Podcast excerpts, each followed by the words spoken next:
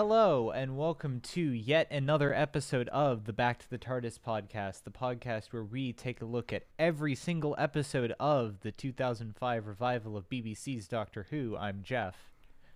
I'm Skylar. I'm Celeste the Panther. And today we are discussing Series 4, Episodes 12 and 13 The Stolen Earth and Journey's End, which is both the Series 4 finale uh, and the uh, effective Avengers Endgame of the RTD era Whoniverse, which I think it was actually for, like, I think this was planned to be, like, his last hurrah and then he like basically did the sort of half year or whatever where he did like specials instead of a full season. Um so RTD walked so the Russo brothers could run. so yes, and it also features uh, the return of Davros, who had not shown up on, on television uh, since Seven blew him the fuck up in Remembrance of the Daleks.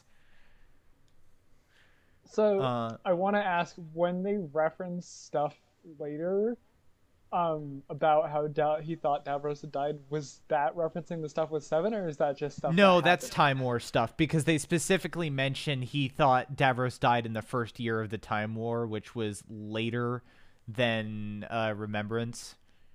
Alright. But to be fair, like almost every single time Davros showed up in the classic series, the serial would end with him supposedly dying. So, He's the Kenny of Doctor Who.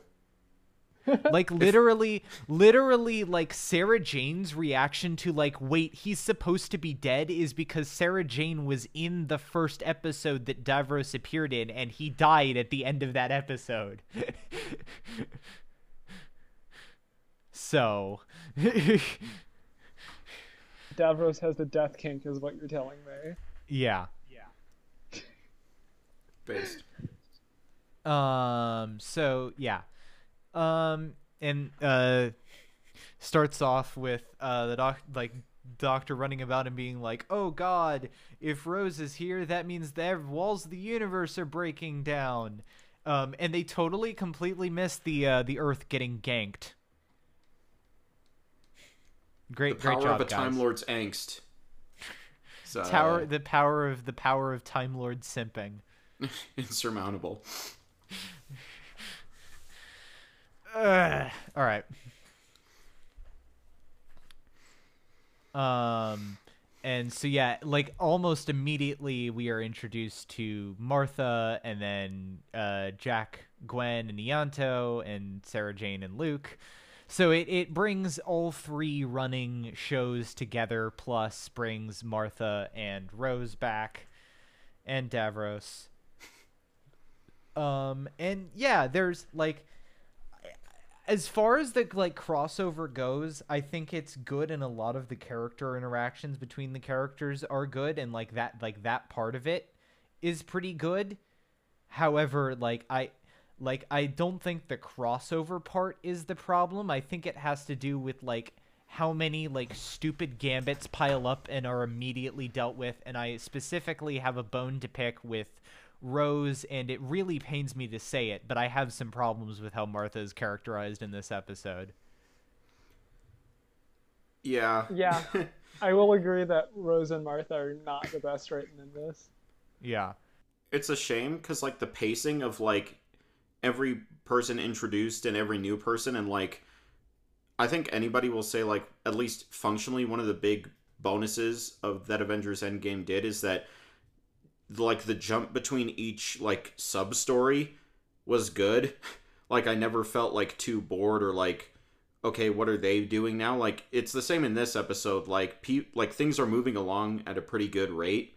Um, it's just what they decide to do at that time, especially like after the like third act, I would say about in this episode, and then almost all of the next episode is like not well done.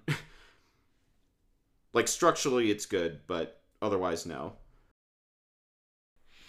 I like how it like there's there's really something to say about how like every single time RTD uses the gag of like newscast to newscast to scientists talking about it to late night talk show slash soap operas making fun of it is impeccable. It's like it's always funny. I don't know how he makes it funny every time, but it, it really is like the one this time where they got the late night talk show host is just like cracking jokes about it. It's like, yeah, of course, there's alien, there's planets in the sky, and they're just like, oh, funny guy time, and it's like Also, the fact In- that in like nobody is like there. Clearly, people are perturbed by the fact that the entire like planet has moved, but either the time scale is borked or people aren't that perturbed if like late night hosts are cracking jokes about it, or Yeah, if that I late mean- night television is even still running. Okay, okay, but here's the thing. I was thinking about that and I'm like, huh, that's kind of weird, but then but then I remember we're living through a pandemic and that's exactly what's happening, so accurate. Oof. I mean, I think that's a little bit different from the entire planet getting ganked halfway across the universe, but you know. I love. It's a matter of scale, but it, I think the same principle applies. Fair enough. I, I also, loved I, I, the- I think it's the another thing of like time scale being borked, but yes. yeah. Um, the the Dawkins inclusion was nice, if a bit. and by nice, I mean I Richard laughed my ass off. Um, and then when when it cuts to, I think it's like right after this that it's like there's like rioting and people are panicking in the streets, and all I could think of is just like this is the future that the left wants, like that meme, um, played in my head. Um, while Rose was Oh my walking God, around did you guys- gun. Did you guys see the fucking like weird ass fucking tweet that Tim Allen made I did, about Karl yeah. Marx? where he spelled Karl Marx with a C? yeah. what was the point of that? I don't know. He's just like from what I can tell, Tim Allen is like the centrist boomer meme, but an actual person. Hold on. I this is this is perfect. Um if I can find it fast enough. Um He says, I'm sure Mr. Marx would have made adjustments to his position had he been exposed to our country's advanced evolution of worker unions and our protection of child labor. And then one of the top comments is Marx, quote, Workers under these horrible conditions should form unions and abolish child labor. Tim Allen. He wouldn't think that if he saw how workers formed unions and abolished child labor. What? what the fuck? So yeah, the, Tim Tim Allen is a whole ass meme, and this episode was made to scare him and uh, embolden the right. That that's the real hot take.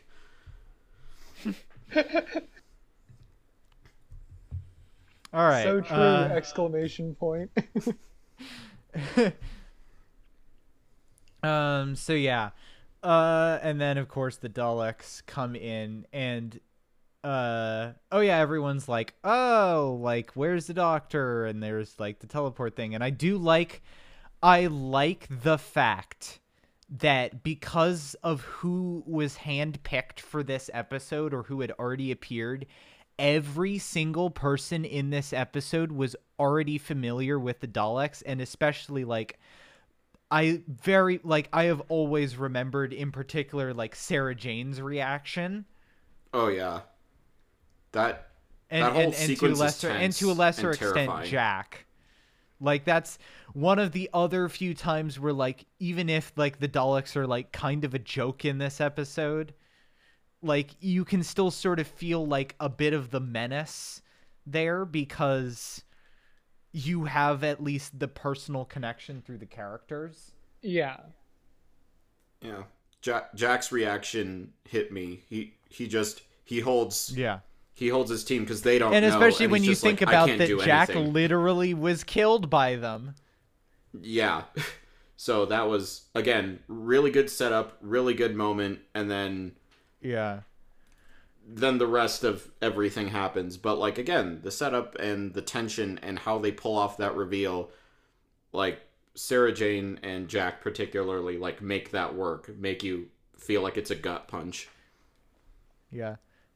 Oh man, y'all ever forget the fucking Shadow Proclamation are in this episode? Because I Oh. did, and I forgot about it again until we read the fucking. I forgot about it again until I read the fucking transcript and was like, "Oh yeah, they're there." Ten speaks in be Judoon for a bit. Okay, that's a really weird. I never get why the Judoon speak in their language because shouldn't the TARDIS be translating it? I don't even. I. I don't know, man. Funny alien pig speak. Hee hee. Um. Yeah, and then there's like the albino women who have all the same haircut, or we don't know they're women. Yeah. They're female actors. We're assuming. Um, and like red eyes, contacts, and I'm just like, what? Who?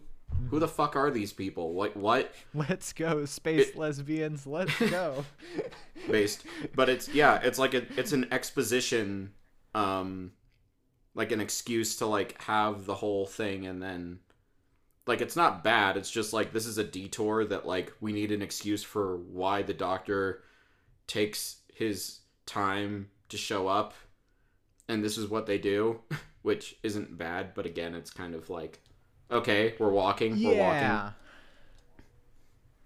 I Yeah, definitely. It's a, it's a weird one for sure because like he's he's never or, I mean they've only showed up once but he wasn't really too into the shadow proclamation so like why is that the first place he'd go? Maybe because they like as much as he dislikes them, they're still centralized enough that they'd know more. I guess but he had no reason to like believe this was like a big thing until he got there. So like Also, don't I, have to think about how funny it is that the fucking lady is immediately like, "Yes, we are at war, and we will u- are commandeering your spacecraft." Like, I'm sorry, do you not know who the fuck you're talking to? Yeah, that felt that felt weirdly out of place, but then I was just like, "Oh yeah, it's like it's like space cops. Of course there'd be like, Yeah. well, we're gearing for war, guys."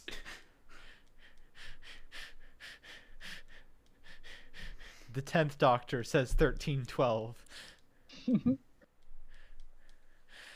uh.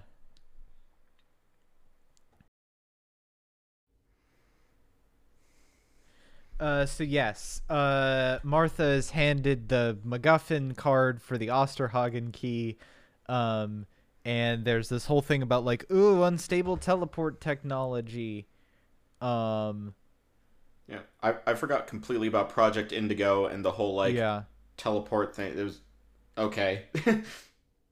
yeah, Martha's dead, guys. Yeah. Martha's totally completely atomized. if they actually did that, I I will admit if they actually did that, I would be more pissed off than um I would be more pissed off than if uh if uh than like what we got. Um Yeah.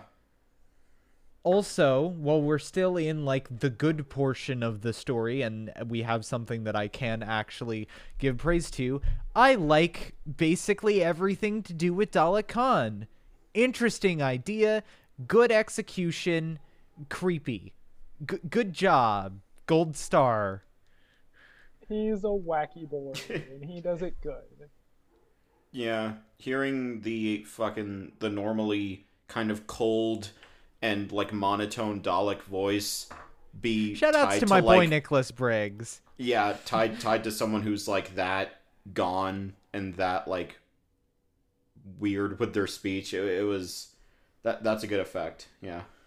Side note, actually, I am like so used. Like it's it's weird growing up from like a new Who perspective because like when you listen to like classic Who, there's like a because it's not the same generally not the same actors. There is significantly less um uh like uh continuity between Dalek voices whereas for the entire like 15 years that the show has been back on the air it has always been Nicholas Briggs and that level of continuity has like it it makes going back weird Mm-hmm.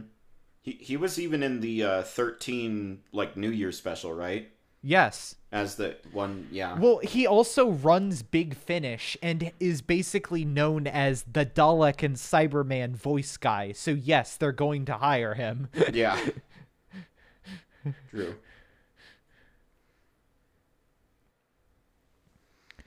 um Also, Wilf continues to be awesome. Yes. Oh yeah. Yeah, Will Will fucking goes sicko mode with like the paint. And like the paintball gun like that like that's like the last like leftover thing that Dalek didn't like that Dalek didn't like disprove of like the like oh yeah if you impair the eye stalk it just cleans off. However, I really got to hand it to the dude for the initiative. It's like I'm not letting space it's- fascists it's- take my land. Yeah, it's it's really weird because like the like oh it's them aliens can like totally be coded in like the like racist grandpa way, but like there's something about him that makes it actually endearing. Wilf is our problematic fave, fave. I think we've just collectively agreed that we're okay with his shenanigans because he's just so cute. Also because to be fair, a lot of the time the aliens that he's directed at are like generally trying to take over slash destroy the planet. Um and we it has already been like demonstrated that he has like ex he is extremely compassionate. Yeah, he he he's chummy with the uh, friendly aliens in uh, End of Time. Yeah. Like like he's like sort of like an outsider, but he's not like actually maliciously racist or speciesist or whatever. Um probably he probably would not have voted to leave the Europe uh, to leave the European Union. Yeah, someone someone tweet uh, Bernard Cribbins. Bernard Cribbins, I don't Uh. fucking know. Um, and then Rose. Rose enters the main. Rose does the only cool thing that Rose does in this entire two-parter, which is fucking blow a Dalek's head off. That's it. That's the only good thing Rose does in this two-parter. Okay, tell tell Everything me, else is fucking shit. Tell me, tell me, I'm not crazy. She sounds different, right? Like from how yeah, she I remember people like in in contemporary reviews for or not not contemporary in um reviews for like Turn Left at the time like commented on it too. Yeah, I just I don't know if she was like out of I don't know if she started doing like Secret Diary of a Call Girl or like all the other stuff she started doing, but it's like I don't know cuz I know sometimes if I have to like get back into a role that I haven't done in a bit, which hasn't happened all that often, but still like it's it's hard at first. So I don't know if it was like that or the writing that it was just like I don't know how to talk Also, it was only anymore. a year off. Yeah, ex- so I don't know. Um, uh, yeah, it, it's it's just a weird thing. It's it's the least of the problems that the Rose character Yeah. has. I have no hate towards. yeah, Billie no, I don't I don't really I don't like what like yeah. No, it's it's specifically like the lines and delivery. Uh she's fucking insufferable. And like super like I don't know if Mary Sue is the re- well uh, yeah, actually yeah, she she kind of ends up being that in this episode or at least she gets absolutely everything she wants basically. Um I- I'll slightly contest that, but I but narratively, I absolutely agree. It's it's wish fulfillment. Um, Yeah. Um also the the like the thing here where they they like the Tandocca trail stops dead and and like he just completely clams up. I'm not entirely sure if that's in character or not because I could see him because he's a fucking moody bitch like just giving up after that, but yeah. Um and then Harriet Jones uh immediately becomes cool again. yes, our our first problematic fave, arguably. Um, Yes. I don't get Harriet Jones. What?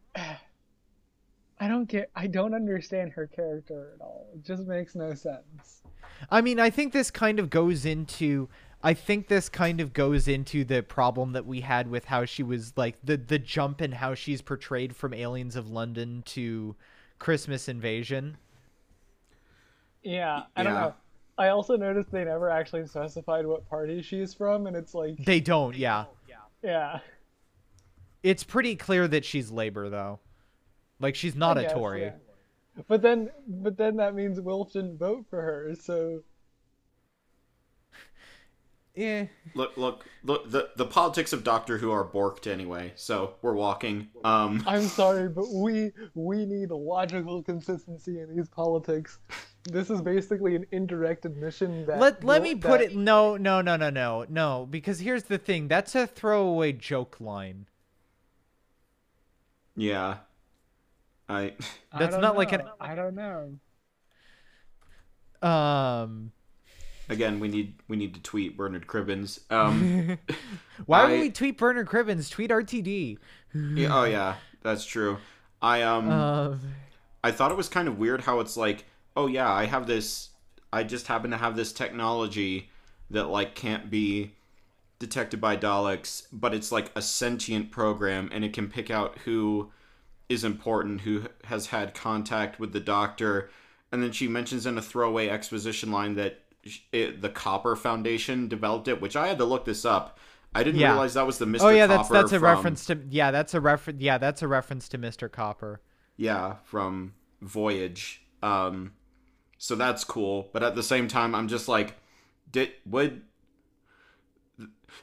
it, it that basically happens because plot, which I'm okay with, because like Harriet having like some redemption, or at the very least being like pragmatically useful and trying to solve the problem when she comes across a threat she just can't blow up out of the sky. Um, that that was good. Um, Rose's reaction to everyone particularly Martha was was not was not cash money. Yeah. Um So yeah. Um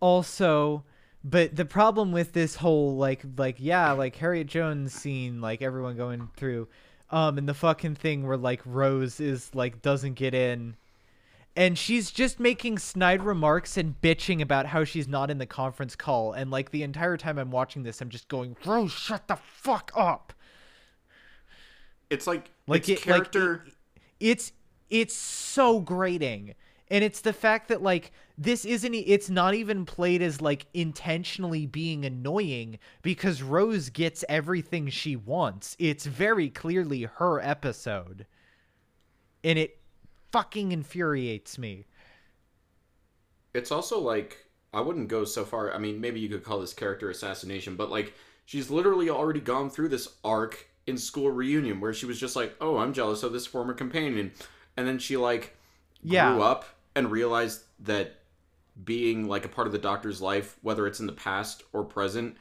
is still cool. So her having a reaction to like, oh, he traveled with someone like I don't know who this Martha chick is. I'm just like, bitch, we we had this episode. It happened. Why are you acting like it didn't? like it, it and on and also like it makes it's honestly like i feel like this entire setup was meant to like the entire reason why this setup happened was RTD was like okay well I want to do a like finale that like is like a like a cav- continuity cavalcade of like everything I did for the show right? And then um and then they're like he's like oh okay well i need to get rose back and then it's like well okay how do i get rose back in a way that doesn't make her seem like a complete 180 of her character and her being like a ridiculously over the top like like like like stupid levels of like oh i i am simping so hard that i will destroy the boundary between universes. So he's like okay i have to come up with something that threatens the multiverse so this doesn't seem incredibly dumb cuz like i'm i'm just thinking about like i'm already annoyed but if it was like rose comes back because she literally simped so hard she blew a hole in the universe i was fucking despise this even more. Look, RTD is actually doing a subtle years ahead of its commentary on simp culture. You're just you don't have enough you don't have a high enough IQ to understand Rick Shut and Morty. the fuck up. Um, but yeah, just again, hopefully I don't cut out when I mention Avengers Endgame again. But like, there's no, like a lot of the character interactions and like fan service. Like there's a there's a fuck ton of fan service in Avengers Endgame, but none of it yeah. or very fe- very little of it feels like it undermines or flat out assassinates characters to any degree. And I yeah, want, no, I no. My like my this Rose more. my complaint, my complaint about shit that the like Infinity War Endgame fucks up is specifically limited to them like just really fucking up the ending of Thor Ragnarok, which was my favorite by a long margin. Yeah, Thor is complicated, especially because he's having more films. But this, yeah, that goes into a Yeah. whole other thing. But um, yeah, it's just it's sad. I wish I wish we got more of not exactly series one Rose, but like that character. Like I wish it felt like the same character. Yeah. And aside from like a few moments in Yeah. turn left, it didn't, and it hasn't. Yeah. It's weird, like Rose in Turn Left feels like a fundamentally different Rose than the Rose that shows up in this because Rose in Turn Left is very much like sort of wise interdimensional figure that's like, okay, well, clearly you're you're super important and it's like it's you and you're the fucking blah, blah, blah, and then here Rose is like, uh, uh, I'm not in the big conference call. Uh, uh. Yeah, it's like that they were being charitable. They tried to go for desperation. Like she's been trying to get back to him for so long that she's like at her rope's end, but instead it just comes off as her whining that she's not in the club, which Yeah. ain't a good look, Chief. Yeah. It's just ugh. Um Yeah, literally the line where like Martha Jones, former companion to the doctor and Rose, the literal line is so oi, so was I, and it's just Grr. It, it this is probably in the long run this is stupid and I shouldn't get this annoyed about it but boy it really pisses me off. She just comes off as like a whiny like entitled white woman. Yeah. White women. They're. Look, as as the resident white woman, uh yeah. Yeah. yeah. Uh, all right. Um Shout outs to uh, Captain Jack hitting on Sarah Jane. And Donna getting thirsty for Jack later. Let's talk Yeah. about that. Yeah. And thus a thousand fanfics were born from this Yes. two-parter. Yep. Um.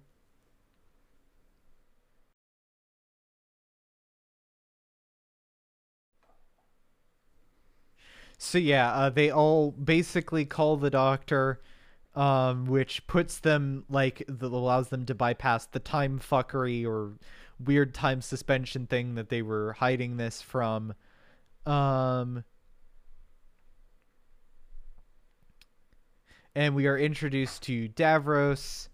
Um, Davros in this episode is good, at least. Um, Oh, Davros is very good. Yeah. Um, and then uh, Jack teleports out while uh, Gwen and Ianto hold the Daleks off from reaching Torchwood. Um, and then we get our stupid fucking cliffhanger where they literally do a slow motion run to each other.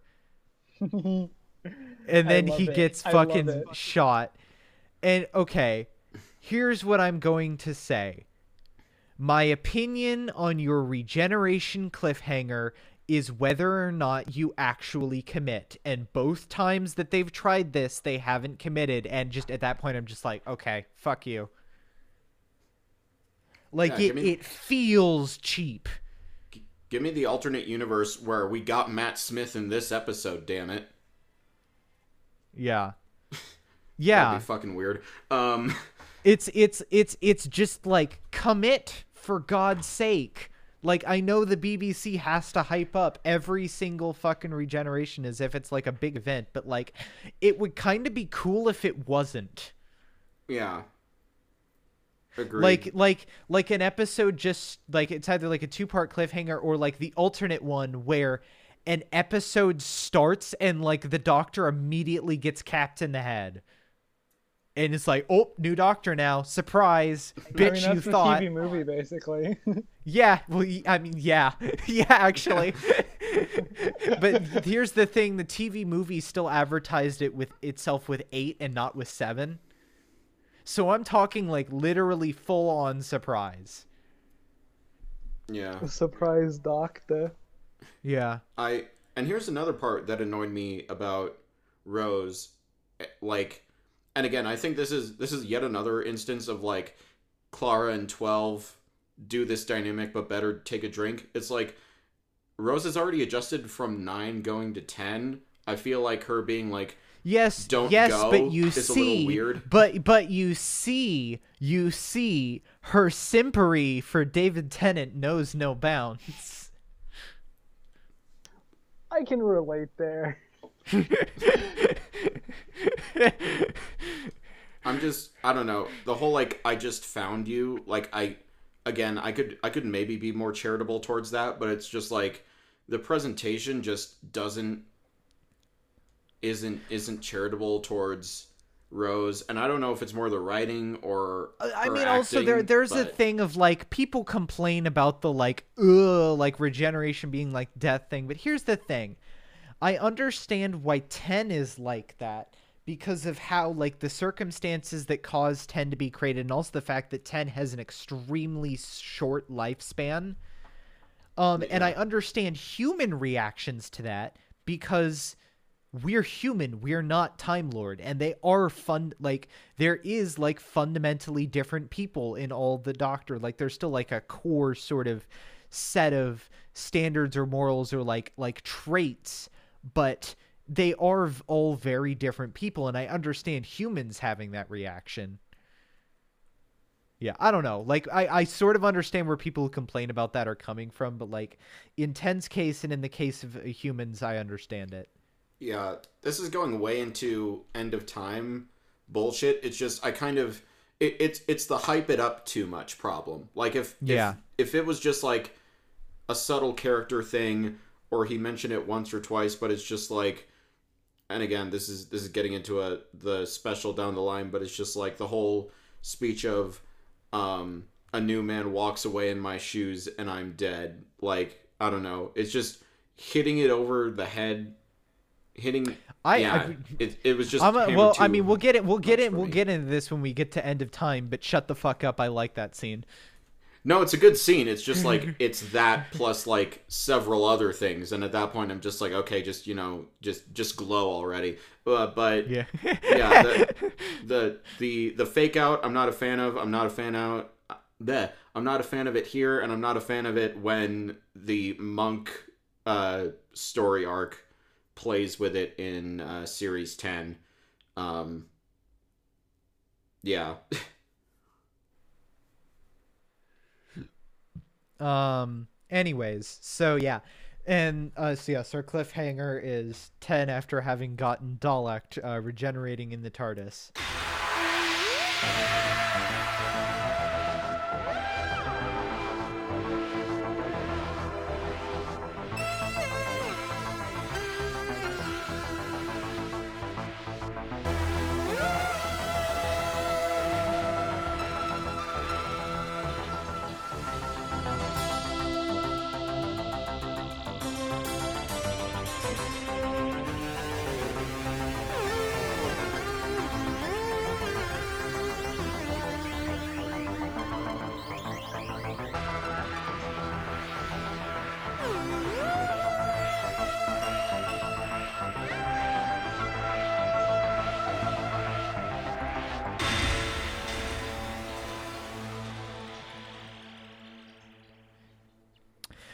Question for y'all.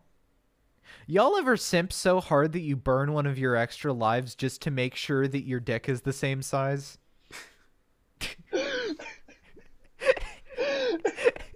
well, now that you mention it, um,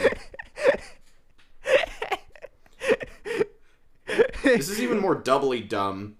Well, Timeless Children makes everything dumb, but the fact that he, the fact that this wasn't even a waste, like he could just do this forever if he oh really yeah, wanted to. Oh yeah, that's true. God, fuck you, Chris Chibnall. There we go. There's there it is.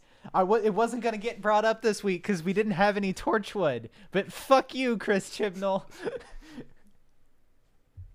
we got the quota in, guys. Yeah. I like the exact midpoint too. But yeah, it's uh I don't know. I like how they bring that up around for like Matt Smith, but looking back now it's kind of like yeah, 10 10 did a dum dum. Yeah. Um anyways, so I mean to be fair there was also like there there's only the knowledge of like yes that actually counted when Moffat like I'm pretty sure I'm not entirely sure but I think I remember reading before 11's regeneration that like some official media or something had the tally at like that didn't count as a full regen and he still has like however many more and then Moffat decided to make it count. yeah. And adding the war incarnation also Yeah. bumped it up. So Yeah. it's weird because why would it not count? That would imply that he, you know, maybe maybe because like the full maybe because like the full process didn't complete or whatever. Yeah. Oh, okay, it's, yeah, it's, like, it's a little bit that- weird, but like, pe- let me let me put it this way: people were hesitant to uh, to to proclaim that it counted until Moffat eventually just went ahead and said like, yeah, it counts. No, I can definitely see that. Like, I can see that for like surrounding the show reasons of like, yeah, no, of course it, it can't count because they need to like keep it going. But then, but then it's like logically within the show that wouldn't make sense because if he could just regenerate into himself, like even before Timeless Child, that meant he could have just kept doing that. Yeah, it's a really shitty writing device. or like the like it's it's the same thing like you know what does the same thing but worse when he fakes a when 12 fakes a regen in Lie of the Land. That scene's really stupid. Yep. Now, admittedly, I'll give I'll give I will ironically I will actually give Moffat more slack there than I will give RTD because that entire storyline was hella rushed because like his mom died while he was writing it, so like emotionally and time wise he was not in a state to actually get a better draft out, but it's really dumb. And at least there it's not a cliffhanger. Yeah.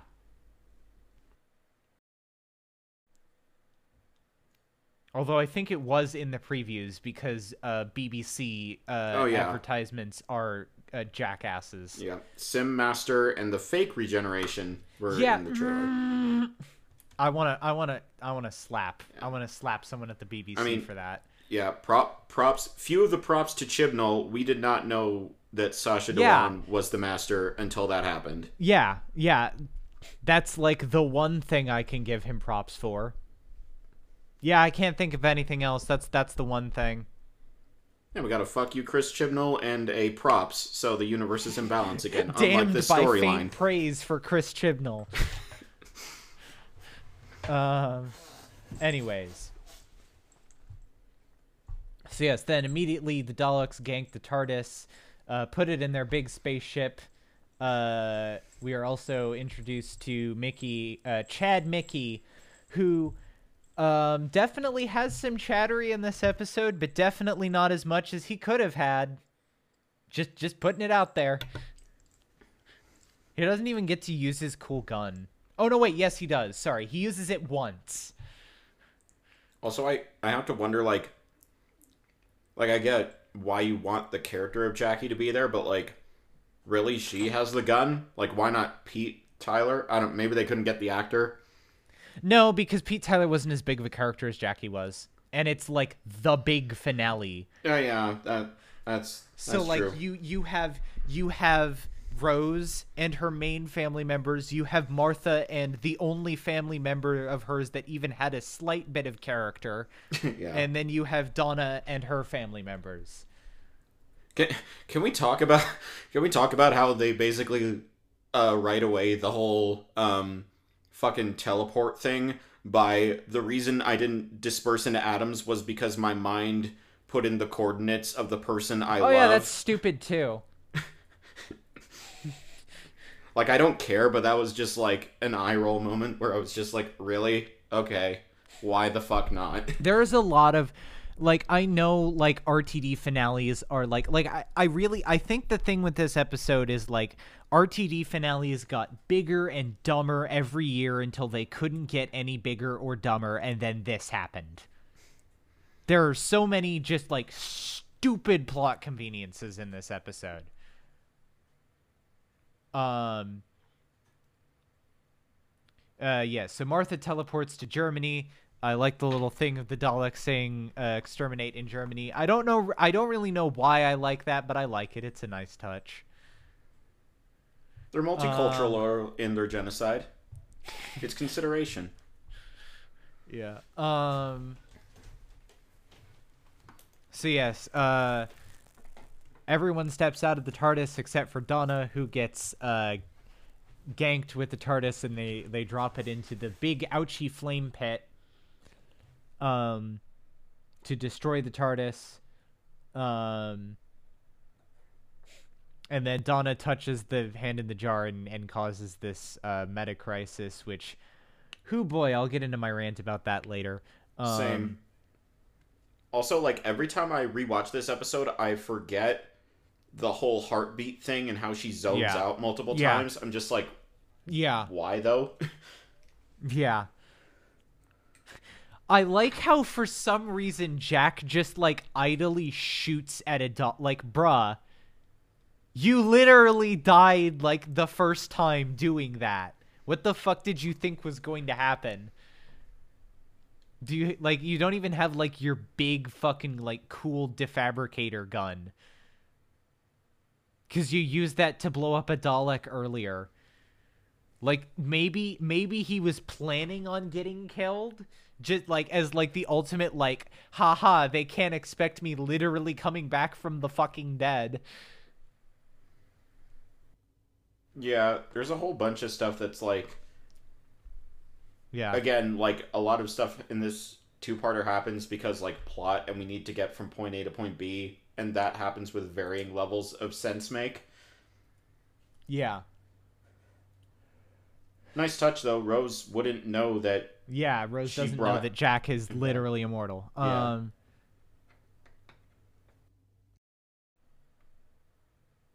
So yes, uh the only good part about the Meta Crisis Doctor is the interactions with Donna because obviously like obviously David Tennant and Catherine Tate are always good and have always been good and are very good at like playing off each other. Yeah, I'm gonna wait. I'm gonna count this real quick. One, two, three, four, five, six, seven, seven oys in that one scene. Most of which in a 30 second period. Pog. Yeah. Um. their chemistry really comes through and it, it's rewarding because now they basically can like act as each other yeah, Um, no, if like as much as I fucking hate everything to deal with this meta crisis and how much it is literally just to set up multiple bad plot conveniences. which um, contradict each other by the way yeah. we'll get into that um like i still like the acting part of it is still good because obviously it's david tennant and catherine tate and saying that like them having a bad day is from what i can tell functionally impossible like they are like a, like an actor like dream team that like i can't think of like a good like modern like they they feel like a like a duo like a duo comedy bit except that they can do more than just comedy like like an Abbott and Costello but they can do more than just like base comedy. Like Tennant and Tate, you know. Um, uh, so yes, uh, and then we get to the the thing here of the Osterhagen key, which is now I can get into my rant about Martha. So here's the thing. First off, the Osterhagen key is the same fucking weapon in pieces MacGuffin from last year. So um, I'm going to start with that. Secondly, the weapon in pieces thing was already like pointed out last year of like a that's stupid and b i would never use it and do you think the doctor would ever have me use it? So the fact that here she's like yeah okay i'll use the nukes even when she literally knows the doctor is on the planet and dealing with this is just fucking i it feels so weirdly out of character for martha Agreed. like, and, and, I- and it's it's especially like it's a weird like uniter side of Martha that you see like both like you see bits of it in Sontaran stratagem and you see a lot of it here, but it's completely absent from the Torchwood episodes with Martha in them. mm-hmm. And like there's a lot of weird inconsistency there about like I don't maybe it's where RTD intended to take the character, but if so, that's fucking stupid and doesn't fit how she's written in series 3 at all. I could buy it if the doctor definitely wasn't there, but like she knows he is. And it's like at this point, it's just like, are you Yeah, just if- if- following orders yeah. because you have them? Yeah, yeah, it's it's it's like there's there's like I I'd understand if she like did it because it had been like 48 hours or whatever and shit was about to get real bad and the doctor hadn't shown up. Like I'd understand that, but that's not what's going on. Nope.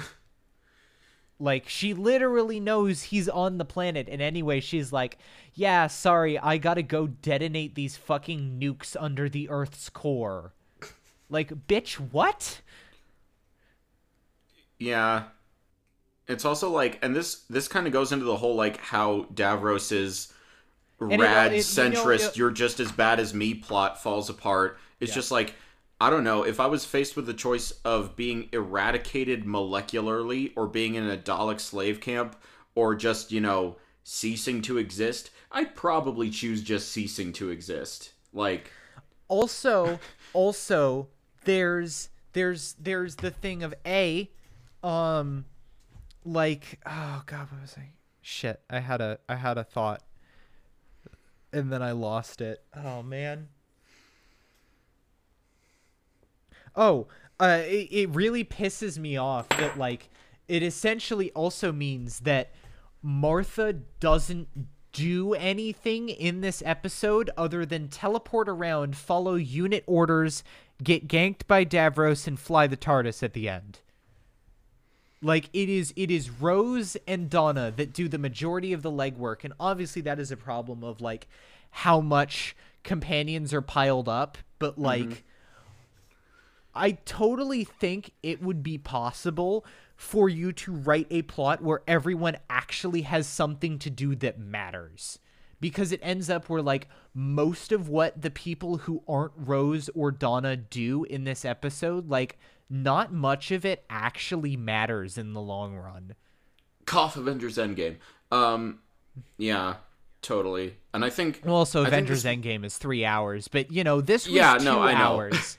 this was And- two hours. They could have d- come up with something. Yeah, and I think the shame is like I could see a way to fix this like more simply, even if you wanted to keep the stupid Osterhagen bullshit. Is like, what if you know the Daleks start coming down and start like genociding and wrecking face because of course they do. They're a freaking Yeah. Dalek empire, and she basically like goes into full panic mode, goes into like, oh my god, it's the year of hell, but like 10,000 times worse.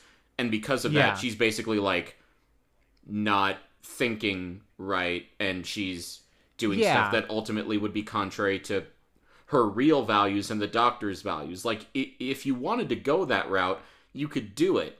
especially with h- how she is in the two episodes we see of her in this season. But they don't take that route. They take the I'm a soldier and I was told to do this, um, but I'll feel bad about it.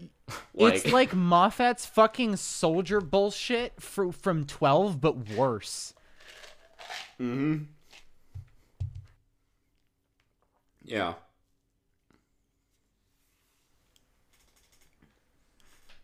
Um. Uh. So yes, and then then we get to the. Oh yeah! First off, there's the really funny thing of like, like ooh, we have the doctor like activate the holding cells, and just two spotlights turn on. It's just like ooh, Did- ooh, you prob you really like you. It's not even a colored light. To, It's to just fair, a spotlight. to be fair, there's like a small effect around it occasionally, like when he touches it. But yeah, When yeah. they have the budget to briefly show it.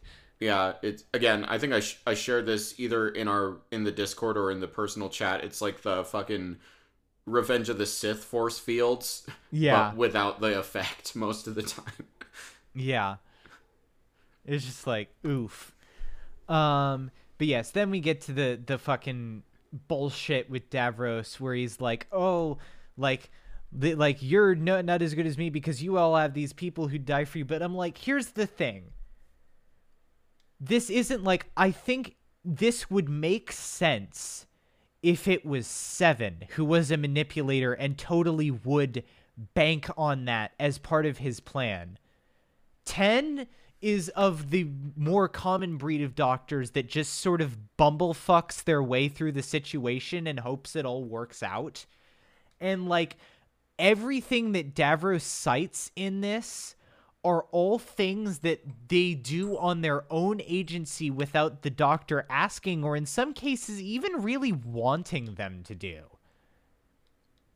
Yeah, again, it's the whole rad centrist like, oh, I may have created a genocidal race, but uh you you created people who Like, will fight it's- for what they not- believe in. Yeah, that's not it's it's not the doctor like fashioning these people to do it for him because that's not what it was. It is it's these people becoming uh yeah, it's it's these people becoming people who are willing to fight and die for like what they believe in. Uh like to save people not not for the doctor, for like they the people they care about. yeah. I'm gonna also push the back on this a bit. Um, I I think that from Daz, working from Davros's perspective, that that claim actually makes some sense. Um, I okay. I right yeah but the thing is is that, that like there's a thing of like presenting it. Like it's the same thing of like for example i'm going to use the example of, of Krasko from rosa here where if the episode per, per like if the episode like portrayed the thing of like him thinking that killing Rosa Parks or stopping her from doing whatever it is will undo civil rights and, and bring back good old fashioned racism, and that was just his dumb idea, then I think that then I, I would have actually enjoyed that episode a lot a lot more, and I think it would have actually like, hey, that's actually a good idea. But it doesn't. The doctor backs up his bullshit theory. And that's the thing of like it doesn't ever feel like the episode ever satisfactorily pushes back against that enough for it to be portrayed as just his view.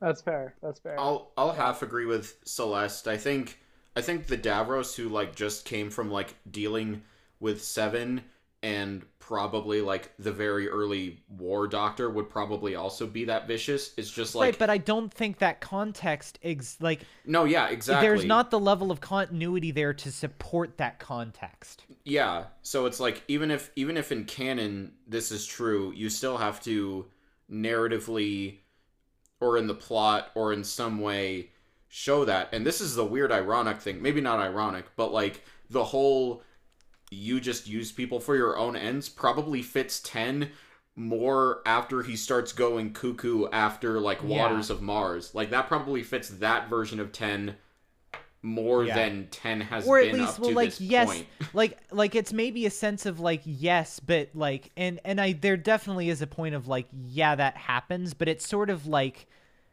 it's a little bit weird because you never get the sense that 10 is consciously doing that people just kind of do it around him Yeah. and it's that- not like we're like he feels guilty literally like it. there like literally there's stuff in expanded universe where seven literally manipulates people into dying for his plan and like for example like there is like an expanded universe thing where ace gets really pissed at him for doing that and walks out on him. Yeah.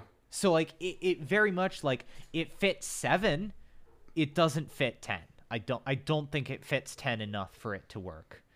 Do you think this could fit 11 or 12? not 11 uh, maybe 12 if only because of 12's more outward callousness but only like early 12 Yeah. I think I think I could make an interesting argument for 11 since he basically admits to manipulating things so that like Amy would think that coming with him would be like a dream. Like there's that whole thing in the god complex about that, but again, even that isn't to the level Yeah, but of that's- like that's a little you bit are my different. warrior That's- now.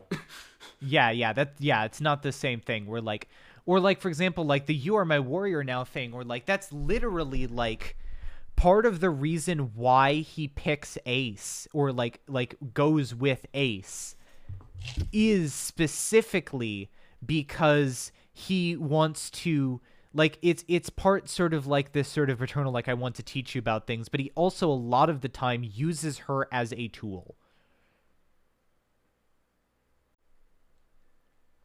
so like yeah it, it very much feels like it's tailor written for 7 or a version of the doctor that 10 isn't because 10 just doesn't think that far ahead yeah. like it, it basically it could work but it is a mismatch for the current incumbent doctor that it is directed at and with the amount of time they spend to like I mean, this is. I think this is a longer than average episode anyway. But like the fact that we have It is. this, it's uh, like an it is over an hour yeah, the fact that we have this plus the whole reality bomb bullshit. It's like, and the fact is, the reality bomb is so baked into why all these planets are here that it's like you can't really axe that to make more time for the whole showing the Doctor's soul thing. Um, yeah so it's it's just a weird like kind of writing a lot and this is a kind of a indicative thing of a lot of rtd's finales is that there's just corners that because of how he's constructed things some of it may work Yeah. but the conclusion is really borked and i'd say the only like Yeah. really truly consistent rtd finale in terms of quality is series one um Yeah, it is. Yeah, it's the only one.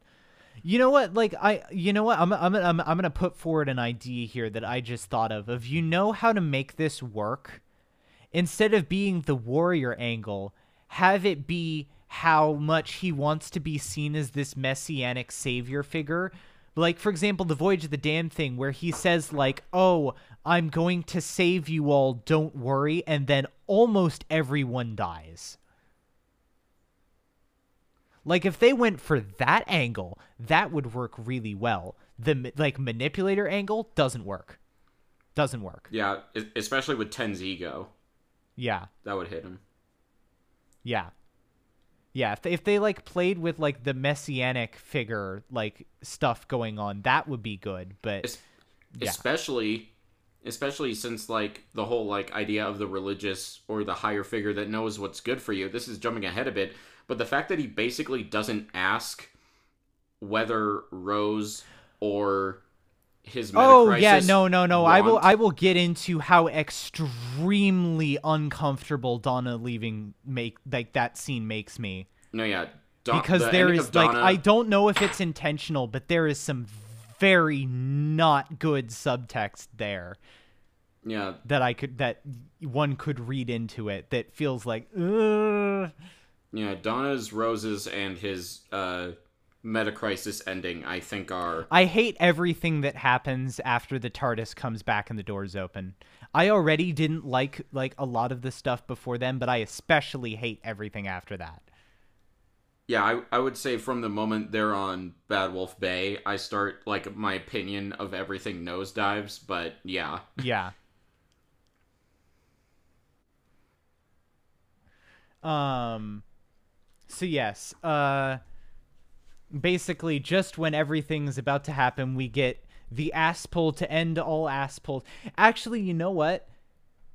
What's really funny is the fucking thing where like it is the pacing of it is comical where you have the thing where like 10 runs out of the TARDIS with like the gun and is like ah and then like immediately gets zapped.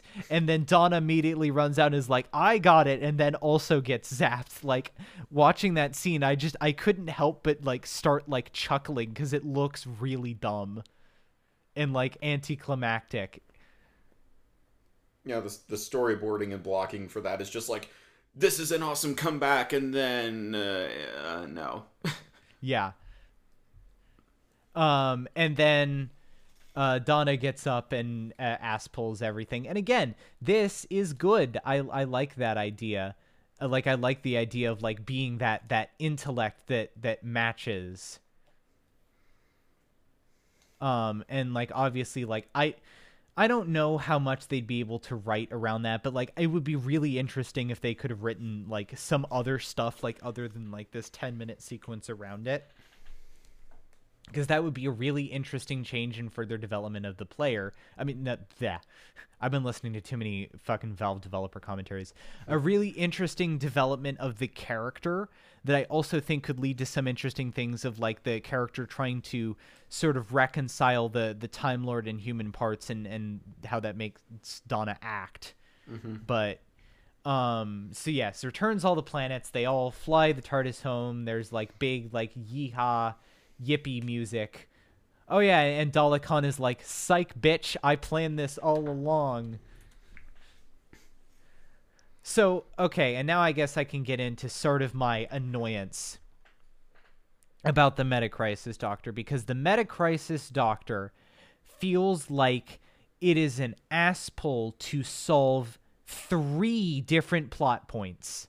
The plot point of how do we give Rose literally everything she wants, which in of itself infuriates me. The plot point of how do we get Donna out of here?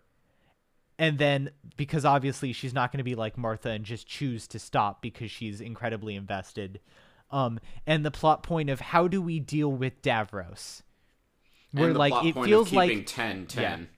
yeah, yeah, or yeah, that too. So it feels like it feels like he exists to basically do all of those things and then nothing else. Like he exists to kill Davros, and then Ten can be like, "Oh no, you're such an asshole because you killed a genocidal mass murder that was literally planning to destroy the entire universe and would totally do it again if you let him live." Yeah, we we haven't even touched on the stupidity of the reality bomb, but the fact that it's like How the fuck are the Daleks like shielded from it? N- yeah, exactly. It's just like imagine imagine if you came up with you're you're a Nazi and you come Like, up with the final like- solution, but it also kills you. Like Yeah, what? no, like the, the the entire thing is like it's supposed to be implied that they will survive it somehow, but based on the literal mechanics that they explain of how it works, there is physically no way that it would be survivable. Yeah, it's like even even the Time Lord like will become beings of pure energy in a matterless universe. Like at least there you you somewhat maybe survive. And you see you see yeah, you see what their plan is. They Yeah. basically were like let's become the Q. this is basically like I don't know. I feel like there's there there's a level of villainy and evil where it's just like what if we took what if we took someone like the Joker who thinks like I got this plan that nobody fucking you know knows what to do, but like Yeah. No, But the- take like, all that out and take, make it let's more take stupid. last year we're like, ooh, the entire universe is at stake, and move it or like technically several several years of ooh the entire universe at stake and it's like okay well how do we raise the stakes the entire multiverse is at stake reality is it's as it's as, in itself is completely at stake and it's just like uh. Yeah. Um. So yeah, uh, and then uh, little little nod. Uh, c- there's a little continuity nod to to uh, like them being like, haha, Gwen's de- like descended from Gwyneth and Unquiet Dead. Why the fuck is that in there? I'm sorry. That Uh, just... because it's pl- because it's played by the same actress. No, I know that, but it's just like why I don't know. Because fan service. Yeah, that's that's probably one of the only instances where I was just like, "Oh fuck you." Like you you didn't Yeah. you didn't need that. Um, I will also say the scene of them all flying the TARDIS is good. Mhm. That is uh, one of the other like like that's one of the few good things I can say about this scene. Also, the thing of like how he's assigning roles for everyone and gets to Jackie and is just like, no, no, just sit down. Okay, here's the thing. I largely agree with like both of your criticisms. It's just for me, the reason I still ended up liking it is just a purely emotional thing. I don't know. It hit the right notes for me, and I don't really care about the plot like failures. Hmm. like I don't know. I, I I don't have a logical justification for why I like the episode. It's it's just I like the characters enough and I like what happens with them enough that I'm like, yeah, okay, I'm down with this. Like, it's definitely not a perfect episode. I'm not going to give it a nine or a ten, but it's like, I don't know, I liked it. I can I can understand that. It's like again, this is kind It's- of the whole yeah. MCU It- shtick is that even if you don't love every movie or every plot point, you have that investment. You have you know these characters. So even if it's just like culminating and nothing really hits logically or like not a lot of it does, it's still and it's it's it's a similar Something. thing with like I'm gonna bring Christmas Invasion up too because it's another example of like something I'm gonna use this that example too of it. They were both episodes that I loved when I was a kid and would always like if I'd skip other things, which would normally like for example the stuff that I'd skip would maybe be the more higher concept like lower key episodes that I ended up praising a lot more when we went back and reviewed them critically for the show. Um but like when i was a kid like yeah because there's like there's that spectacle and like oh my god it's like the whole the whole of the the Whoniverse as you as you know it coming together.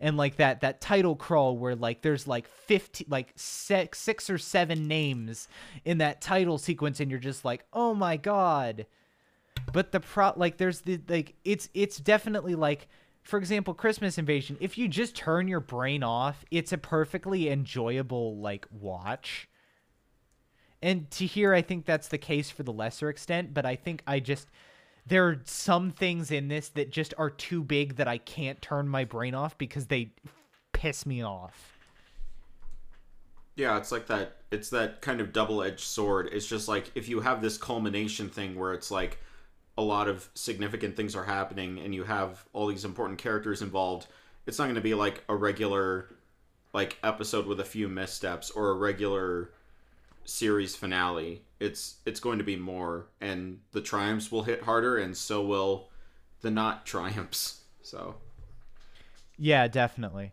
but yeah, I, I can I can understand liking this episode. I, I certainly did like pretty much, even despite the whole Davros stupidity and the odd Rose comment that kind of made me raise an eyebrow. It wasn't until again the Bad Wolf section where I was just like, okay, what, yeah comma the fuck.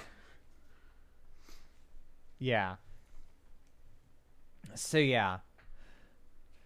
Um, and then you know, there's all like everyone like piles out of the TARDIS. Sarah Jane has a nice scene. Uh, Mickey and Martha join Torchwood, only to get unjoined from Torchwood because the BBC cut the goddamn motherfucking run order.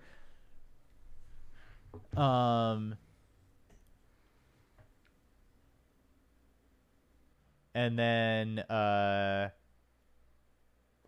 so yeah, uh, and then uh, the, the ten takes Jackie and Rose back to Bad Wolf Bay so Rose can get everything that she wants. And here is the problem. Here is the problem. This actively undoes an actually good like I have my problems with Doomsday, but I think that farewell scene is good, especially because of like how bittersweet and emotional it is. And I think there's a way to give that like a catharsis here of like, oh, they do get to like see each other and there there is that bit to it again without completely just being like, no, you get the you get to you get a human version of the person who you simp for who will grow old with you and will be your perfect boyfriend and you get all you want that just feels like no like it, it just actively undoes like a lot of the beauty of Doomsday. I'm gonna slightly disagree with you that she gets what she wants, but like, hear me out. No, the intel the only reason she doesn't get exactly what she wants is because she's being an annoying shit again and was like, "No, I want the real one." Well, yeah, kind of, but like my Which whole problem still pisses me off. That My- pisses me off too. my whole problem is like first of all there's obviously there's the big whole like kind of consent weird iffy thing with like 10 basically deciding he's going to wipe Donna's memories um Well, no, no. Well, I, I, no. I will move on to Donna's thing. No, yeah. Later, I'm talking about specifically Rose's shit. right no now. yeah because that's related cuz he doesn't ask her cuz cuz he could do the same goddamn thing if he just left them there it's just like you're back in your own universe now but you have to stay with him. And again, I think that would still be wrong. He doesn't say like he's basically saying like this is this is the solution to my problem without asking her cuz maybe she doesn't want to be with him. I know the episode narratively goes that way, but it's just like he doesn't ask her Also, what she again, the wants. entire he doesn't ask him what he wants. The entire concession of this is like, oh, ye, they can still be boyfriends, make out simp times, uh, without like wi- without like completely disrupting the status quo as we know it. exactly. And I don't know, the whole Ah, the whole thing of like we save the universe but the consequence is him it's just like dude he he is less if you want to talk about like being problematic he just has your memories he did probably he did the right thing. Yeah i would agree and also it's like you don't lock yourself up in a parallel universe like you were willing to like have the master basically prisoner on your tardis or just be there like but your Yeah. your own clone is too far like the fuck? I don't know it's just again this Like- makes it's just Like- very clinical from a narrative out of universe perspective but in universe it's just like you're not giving these people a choice of where they're going to be and you're just like there is there is something to say about like Ten's arrogance and character and like that's something that I understand, but it's not just the character. Like this is very clearly like RTD. And it, Yeah. it really pisses me off that like in the same episode I guess we'll move on to this now where like the Donna's memory is is uh like like it's revealed that like having all the time lord like knowledge or like brain power is uh overclocking Donna's brain CPU too much and will literally kill her. And as such he has to completely wipe her memory. So here's the thing. Like thinking about it like my mom like I've I've talked with my mom occasionally about like problems that she had with RTD specifically dealing with like chil- to a lesser extent Children of Earth and especially Miracle Day and why she doesn't like Miracle Day. And she felt that it got over like she felt that Miracle Day got overly cruel. And like i i like i i kind of disagreed and i always like i i think i still like rtd era like more than than she does and some of that might be like uh nostalgia. But and i don't necessarily share some of the issues but this is a case where i think this is needlessly pointlessly cruel Yeah. and it it happens in the same episode that Rose, who we already like kind of were like uh, who like I think we all agree is probably our least favorite of the RTD era like main companions getting basically everything that she wants and getting the perfect happy it's not even bittersweet anymore really ending like it's like not only is the scene uncomfortable because there's no consent and he doesn't like try to find another option. He just immediately is like yep this is what we're doing and this is what we're doing it how we're doing it and makes the choice for her and it physically like I kind of had to pause the episode and walk away for a bit because it really like it upset me both like in the writing thing and also because it feels very uncomfortable and I don't necessarily think the subtext there was intentional but it's still there. Oh yeah, totally. And this here's the thing. I agree with everything you just said about with Donna versus Rose, but then I realized something that made this worse, and that the same plot point, like or device of the meta crisis, wants to have it both ways. Because the whole thing with Donna is that she there can't be a human meta crisis because she has human biology, including the brain, but having all of his memories and like smarts and intelligence as a Time Lord is like breaking her. Why doesn't that break uh his clone?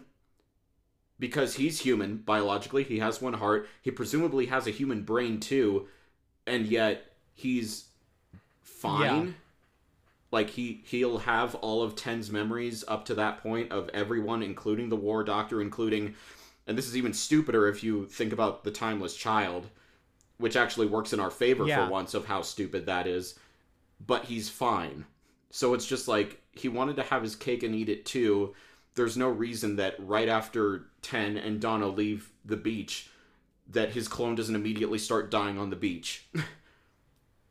Yeah, it very much comes of a way of like there's another thing too there's another thread too actually that I would go for, which is um there's like this whole foreshadowing of like ooh the children of time will come together and one of them will die. And of course he asspole like cops out of it by being like oh it's only like the metaphorical thing with donna. But it's weird because i feel like it's a thing where like he doesn't have it in him to k- actually kill a Doctor Who companion off. But then in the process, he does like worse, a worse violence to the character. yeah, I mean th- this I think functionally this is a type of death. Like this is mm-hmm. if if I had like 5 years of my memories just gone and then I had to like live as a person of like who I was before, I would form new experiences and probably new friendships. I would functionally be mentally a different person. So Yeah. it's like, Like, but if- it's if- even more if- horrible than yeah. that because, yeah. wow, I- imagine like, that if- happening to you. so- Yeah. I'm sorry. No, well, and it, it's it's like it's like if Donna, if Donna like actually died in the episode for whatever reason, and there there was a scene there, or maybe even not a scene, and there, I feel like it emotionally would have been more of a gut punch in the way that like RTD intended, and might even have backed up Davros's like bullshit better than this. Because the way this is it's just uh like every time like it's weird because like every single time that i have like because i've seen this a lot and every single time that i have watched this as a as i get older it makes me more and more uncomfortable every time. And again, I think uh, for a while I was thinking like that I was pissed off about how Moffat brought Clara back more no actually this. yeah. No no no no no. I was i was actually i was going to get to that if once again moffat actually does something better where 12 tries the same shit of like oh i'm just going to wipe your memory and and you can forget about me and i'll put you back and you'll be safe and he does he tries to do the same thing with bill too and both times clara and bill are like hey that's really fucked up what the hell Yeah. And then in the case of Clara, it backfires on him and uh, Yeah. Of course that eventually goes away, but it's like he still feels the consequences of that for a good long while. Um, Yeah. And then of course in a series 12 I, I think literally in the series 12 premiere she like wipes the memory of one of the temporary historical companions she has which Yeah. i guess fuck you, In the Chris weird case of like, okay, you do it here, but not any of the other times. Yeah. yeah is fucking inconsistent Fucking i don't Chris know Chibnall, i think shot.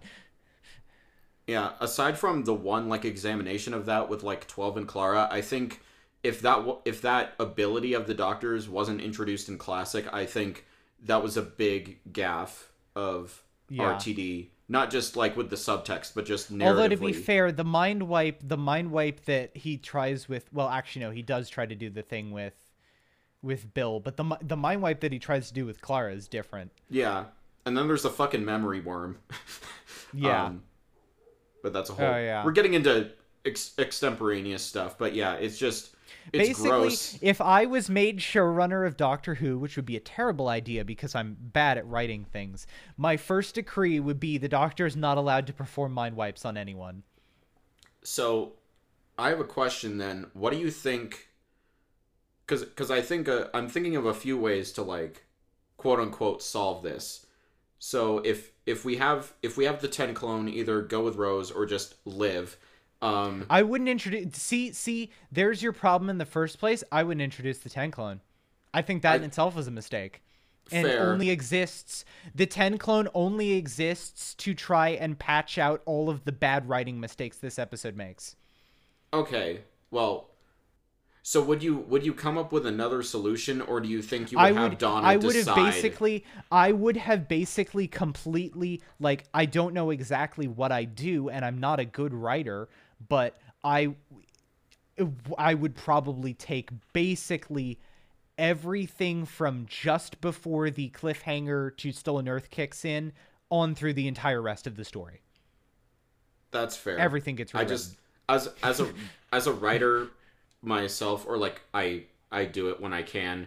One of the games I like to play with like pieces of media and fiction that I don't like is like what are the fewest amount of changes I could make to a story to like improve it in the best possible way. So like in my game, I'm like if I have to keep the meta crisis and I have to keep the fact that 10 number 2 is around, how do I make Donna exiting the TARDIS not terrible and not how it's done. And if I had to keep the meta crisis and 10 2, I would probably have her choose to die with the memories she has. Because I think that's has way more dignity. Yeah, no, that would it. that would actually be like I think that would be like a legitimate emotional pull and be very in character for her.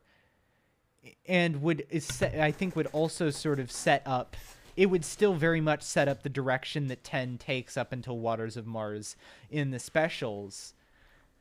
I think that would still work really well and I think would be a genuinely emotional piece of writing that I think would make me on the whole be a lot more positive on this episode. and then frankly that would even lead better or that would lead really well into end of time if you keep wilf as a companion because then at when it gets to the point where he refuses for a second to save him he thinks like oh my god like i can't let another one of them die Yeah, like, I can't although do that. although although I do kind of see like I don't know if he had end of time planned, but I I that might also be a case of like he couldn't do that because then he would have to find a way to justify like Wilf cuz I don't know if Wilf would be willing to like hang out with him yeah if Donna was i mean dead, but but odds still. odds are better for him than with sylvia Yeah. i mean yeah but yeah i mean that that's a whole other thing i was just i was just curious because to my mind the easiest way with the least amount of changes is to just have her choose to die which again would go into tense ego because he Although would, I think there is a Yeah. thing, there is a thing of like can companions that actually just straight up died even in classic were rare there's only a handful of examples and it's technically never straight happened in new who because both of the moffat examples got undone at the end I'm not sure if it is a writer thing or if it is a BBC thing, but the show establishment does seems to think that like actually physically killing off a companion is too far. Yeah, I would. I mean, I would blunt. To be blunt, I would call that dumb because, frankly, there are fates I, worse I than agree, death. but I agree, but No, yeah. It's dumb, and they have it both ways with the meta crisis. yeah, Long story, fucking short. yeah. And then we get the gif of sad David Tennant in the, the rain. That's really, that's all I have to say about this episode, aside from the gif of David Ten- of gave David Tennant in the rain that became a meme. uh, d- David anything else before rating? like David Tennant. David Tennant, more like da- day. I'm gonna go uh non-consensually completely rewrite uh my friend's memories and personality. Tennant. Hate when that happens. Um, yeah, I mean, I guess this is kind of like damning with faint praise, maybe. But like to to the actor's credit, the scene where he's talking to Wilf Yeah. and Sylvia, and Believe me, the acting is never going to be my complaint with Yeah. these scenes. The, this whole episode is acted well. It's just the writing is so fucking atrocious that I don't think it makes up for it. No, yeah. I just yeah, I think yeah, the the way that Ten leaves and Donna barely gives him a second gl- glance, like that that broke my heart. Not for the right reasons because what led up to it was stupid, but it's like, hey, you know, you you you did a good thing. I wouldn't even necessarily mind as much if Donna like understood and like agreed. Like it is specifically the fact that it is very explicitly non-consensual that really makes me incredibly uncomfortable. Mhm.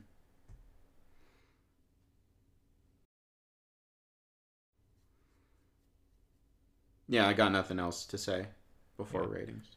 Yeah, I guess so. Yeah, it's very much a thing of like again, like all of the almost all of the finales that we have discussed have had a pretty decent setup and then varying levels of a letdown of a second part. But I think this is the most extreme. I think Stolen Earth still has a lot of good shit in it, and the most like uh, the majority of the good shit in the two parter is in Stolen Earth.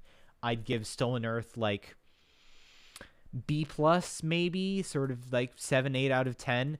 But I there've I've spent so much of this like the runtime of this episode, which at this point has been going for like an hour and a half, close to probably at this point. I've spent so much of it bitching about Journey's End that Journey's End like C minus D. I really I have a lot of problems with Journey's End.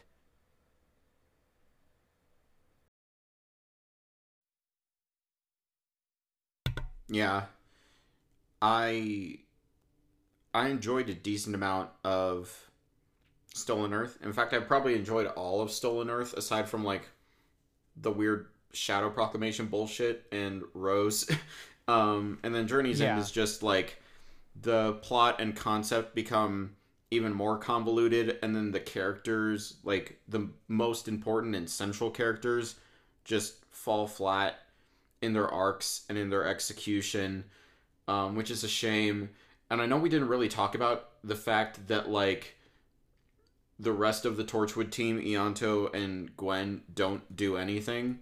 Um, Yeah, which, oh you yeah, know, I there- under- there is that too. yeah, I understand that it's like at a certain point, even even Jack going up against Daleks is kind of like eyebrow raising. Like I, I understand you can have them do a lot, but it was having now watched more of Torchwood before I didn't really care. I was just like, oh okay, but now it's it kind of stings more. Um, yeah, the ending is bullshit. so many so many things that are like weird implications or just not well thought out. Um, I would definitely say I was probably overall more entertained than in the series 2 or series 3 finale just because of there's more characters I like Yeah. And there's more like investment and it's it feels more like a culmination but when it comes to delivering on that culmination, it just it falls flat. Um, and if if this had been like the end of ten and he had somehow fucking regenerated, or if he had regenerated, you know, in the cliffhanger and we didn't have end of time, I'd probably think a lot less of this. But knowing that the consequences of this episode at least somewhat lead to good things with Ten's character in Waters of Mars and End of Time help push it up a few points for me. Um, Stolen Earth, I'd probably give a, a, a solid B or B plus two. Um, and Journey's End, I'd give a D plus two. Um, just because it's like uh, salvageable until the very end. Um, but yeah, I would I would give this episode a rating of uh, be drunk while you watch it. It's probably better Just for you. Just don't think about it. If you think about it at all, you get really and that that's sort of my problem is I there are parts of it that I kind of I can't not think about it because of how like deep like for example how deeply uncomfortable that Donna scene makes me. Yeah. Ah. All right. So for for Stolen Earth, I would say yeah, definitely like an 8 out of 10, 8.5, somewhere around there. It's just it's a very solid episode. You got a lot good going. Um Rose is a little weird and awkward and I did not like her. She, she, she's just like comically bad Yeah. in just all of this. Everything she says is just like shut up. Why? Yeah, it's just like why? Yeah, so I didn't like that aspect of um, and Earth. But besides that, I think it was a pretty solid episode, and I, I enjoyed it. So, eight ish to eight point five ish.